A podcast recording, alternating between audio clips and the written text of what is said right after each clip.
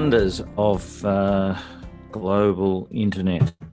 Here I am sitting here in my office in my home in Southern Highlands, two hours out of Sydney in uh, Australia.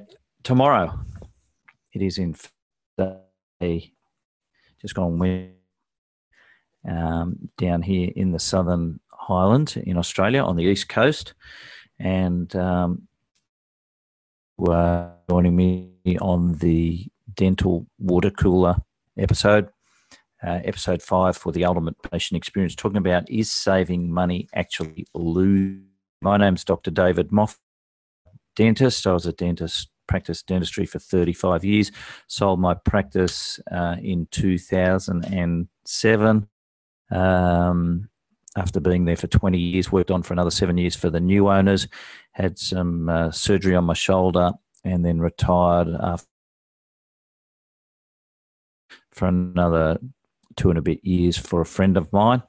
And uh, I've been retired uh, from wet fingered dentistry for 18 months now. And uh, just spend my time consulting and coaching dentists on how to build a successful dental practice, uh, one like I did. And uh, the reason I build, was able to build a successful dental practice was that I, uh, uh, I guess I, I looked around when uh, other people were uh, doing one thing. I tended to do the opposite, and uh, I tended to look for opportunities and the path that everybody else was because the fact of the matter is that uh, 95% of uh, dentists, when they reach the 65, will either be uh, broke uh, or dead or dead broke and still need to keep wor- working. Um, that statistic came to me from Omar Reed. He told me, David, that 95% of dentists, when they get to the age of 65, they still have to keep drilling teeth because they can't afford to. I thought That's not a very uh, good way to end up after a, a very successful career uh, in a in a very lucrative profession. Uh, the dental profession is um, a very lucrative one to be in, and um, if you um, use your skills correctly uh, and um, for the forces of good, um, you'll build yourself a, a good reputation in this industry and you'll build yourself a very successful dental practice. So, um, today's topic losing you money. And this uh, question, I raise this question because um, sometimes a lot of dentists spend a lot of time trying to save money on things when uh, the easiest way of making money is to actually just go and make money, do more stuff and cutting costs can actually cut corners that uh, hold you back. Um, the the classic example is um, you know spending time trying to cut your overhead on uh, consumables and materials. You know, can we use uh, less tissues? Can we use less paper towel? Can we um, use less smaller bibs, more more inferior quality bibs? Can we save money on bibs? And you might save five or ten thousand dollars. Let's say you save yourself ten thousand dollars in a year on consumables. Well, well done. But could you have just made an extra ten thousand dollars um, in collections that would have covered all the time that you wasted trying to save pennies you know, you, you sometimes people um, are stepping over pounds to try and pick up pennies, and it's can be a bit ridiculous. So that's ten thousand dollars a year a saving. That's nice, you know. That'll pay for um, a ski holiday, um, pay country club member, but um, yeah, ten thousand dollars. That's less. Yeah, what is it? Eight hundred and $33 a month. Value of the month, let's call it $200, $200 a week. Working four days a week, $50 a day, increase your billables and your collections by $50 a day? Well, the answer is difficult. Um, take another radiograph or two. Um, in the old days, it would have been, and those sort of things are um, easy to add to what you do. Sometimes you look at a, a, tooth and you say, "Oh, well, watch that." Well, watching you're watching the get bigger. You're watching the patient walk out your door without getting the work completed and not coming back, moving out, and you know might just be you know a, a class five uh, cavity that uh, you could be sealing or cavity that you could have done. Um, might be a shadow on an X-ray that you're going to watch for another um, six months. Remember that the people that you're decay and defects on. Remember those people. The you're watching pathology there, and the things that have caused that pathology are still there when the person leaves your your office. You know, the habits, failure to brush, soft drinks, sugar drinks, you call them those things, the chocolate consumption, the uh, sweet consumption, those things are still in play. And yet we're expecting that what caused it, what got it to there, not to take it further along with all those things still in play. It's like um, people who are and are overweight. Whatever caused them to become overweight is still in place. They have to stop the habits that are causing them to be overweight so that they can lose weight. But just saying that they want to lose weight and then still failing to exercise, failing to reduce what they're eating, failing to reduce um, the amount that they're eating is working against them. Uh, in Western societies, Australia included, um, more and more people are now shifting from normal weight and overweight to obesity. So, our role, a role as a dentist was always about removing decay as opposed to watching decay. On an X-ray, there was significant decay there. So once I saw it on the X-ray, time to remove it. But that was my philosophy in treatment. In terms of money, um, the lessons that I want you to learn, you know, is saving money, actually lose money. I like telling this story. In 1998, after being in my practice for 11 years, and there was a dental practice in the rooms next door to mine, I was leaving at time on this Monday to go and meet with my coach um, for a uh, three-hour, a one-on-one coaching session with my coach. And um, as I left my uh, dental office and and walked to the lift, I encountered coming out of the lift elevator um, the dentist uh, in the rooms next door to me, an older gentleman, Sydney newspaper dental notices section on Saturday. He said, as a matter of fact, it is. And and I went off to the meeting with my coach and I said, my dentist next door is uh, retiring, selling his practice. And these were the words from very, very sound words. And they said, he said, whatever he wants, give it to him. Don't haggle with him. Just take it, pay it, because buying a practice from a retiring dentist and acquiring those patients, you'll make the money back in spades. And indeed, what happened? The practice was purchased for $130,000 back then in 1998. The dentist came to work with me. We closed his rooms. In the next 10 years, that he's following the, through to 2008, uh, more than a million dollars worth of dentistry came from the patients that I bought that practice off for $130,000. So, do you think if I'd have haggled for $10,000 and missed the sale, because somebody else would have come in, opportunity becoming the dental uh, those people. And, you know, I stayed on in that practice um, through till 2000. And, and even I left that and then went to work for my friend, a lot of those patients from the practice that I had acquired and joined practice followed me uh, when I to work brand.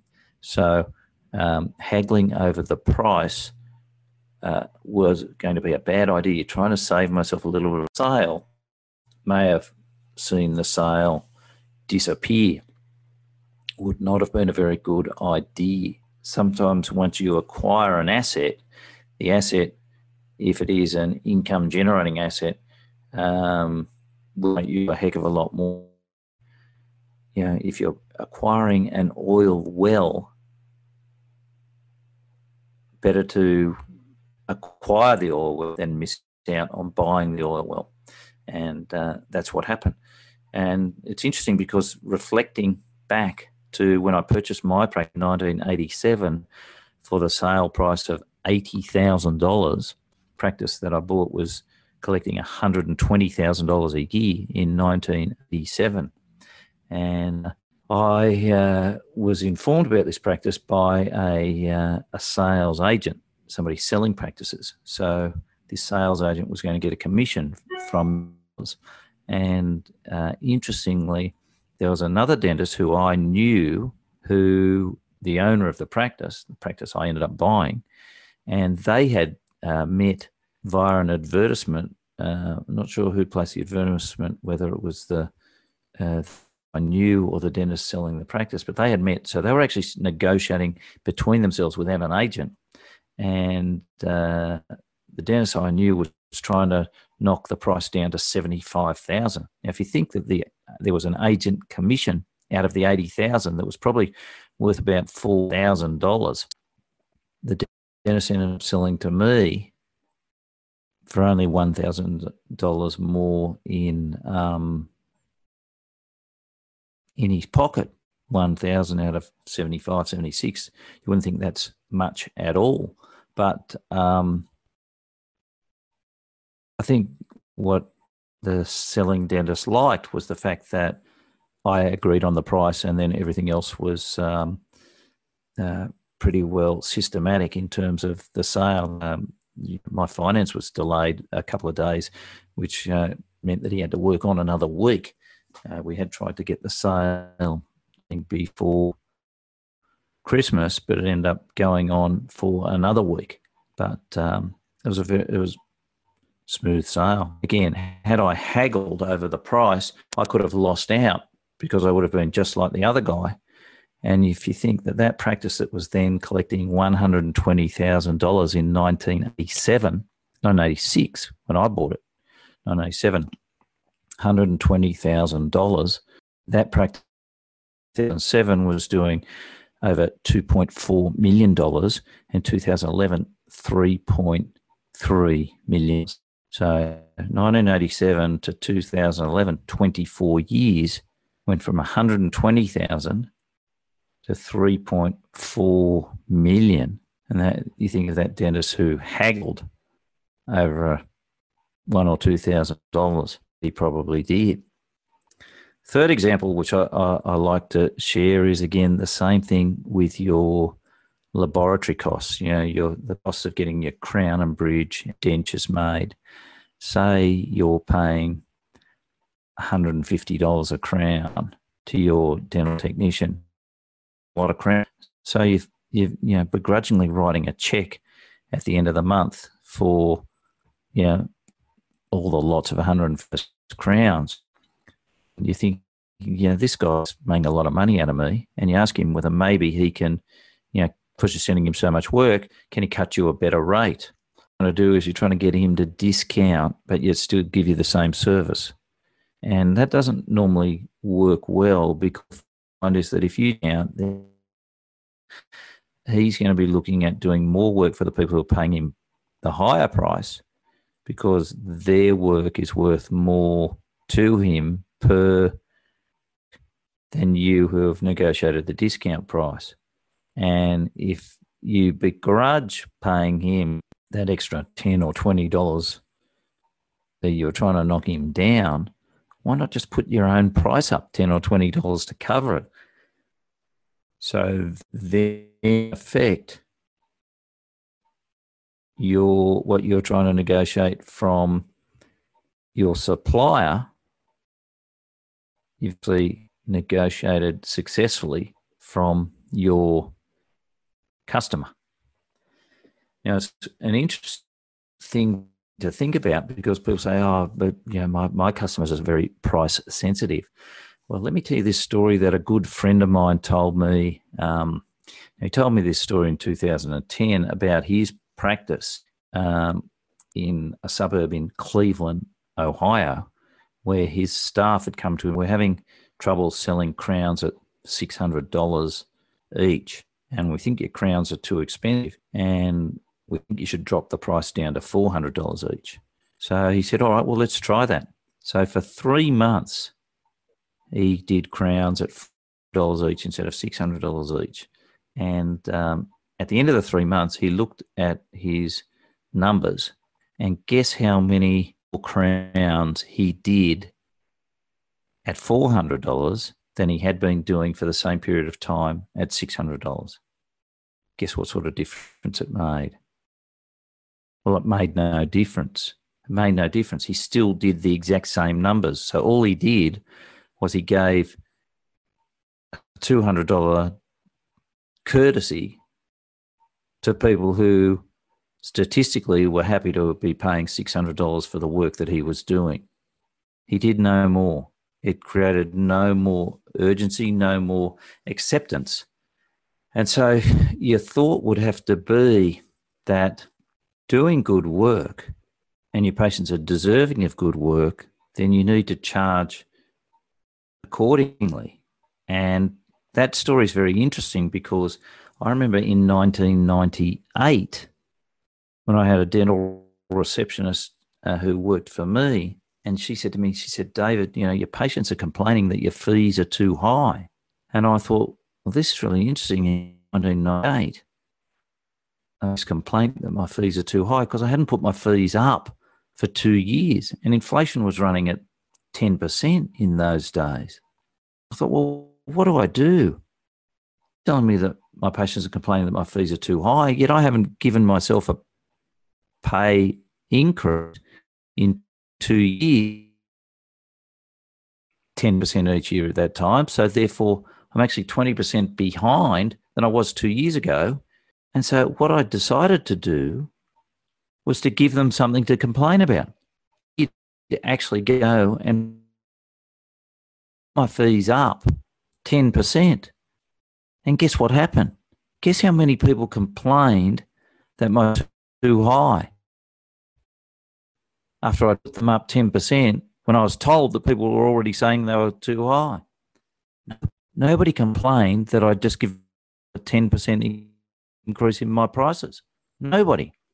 So the illusion of my fees being too high was actually a result of somebody in office having limiting beliefs as opposed to being an actual reality.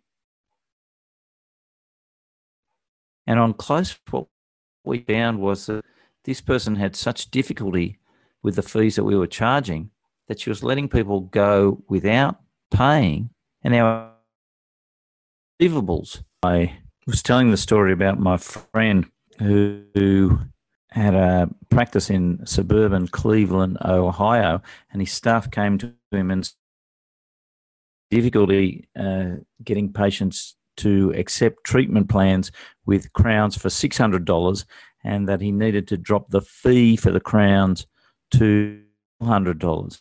And so my friend said, all right, he took this advice and uh, he thought, uh, well, he would he would do that. He uh, treated people and did crowns at four hundred dollars. And at the end of that three months, he analysed the number of crowns that he did in the three month period, uh, compared it three months for the same time the previous year, and compared it to the previous three months before that. What he found was that uh, the number of crowns he did when he dropped the price down to $400 was exactly the same as the number of crowns that he had done in the previous three months when the crowns were 600 and also in the same three months of the previous year when crowns were also $600. And so what this showed to him was that it wasn't, in fact, the price of his crowns that was stopping people from coming in. It was actually the, the mindset of the people working in his dental practice uh, that they believed that the price of the crowns was too high. So there's a few examples there of what to focus on what you actually want from your dental practice. And to believe those little voices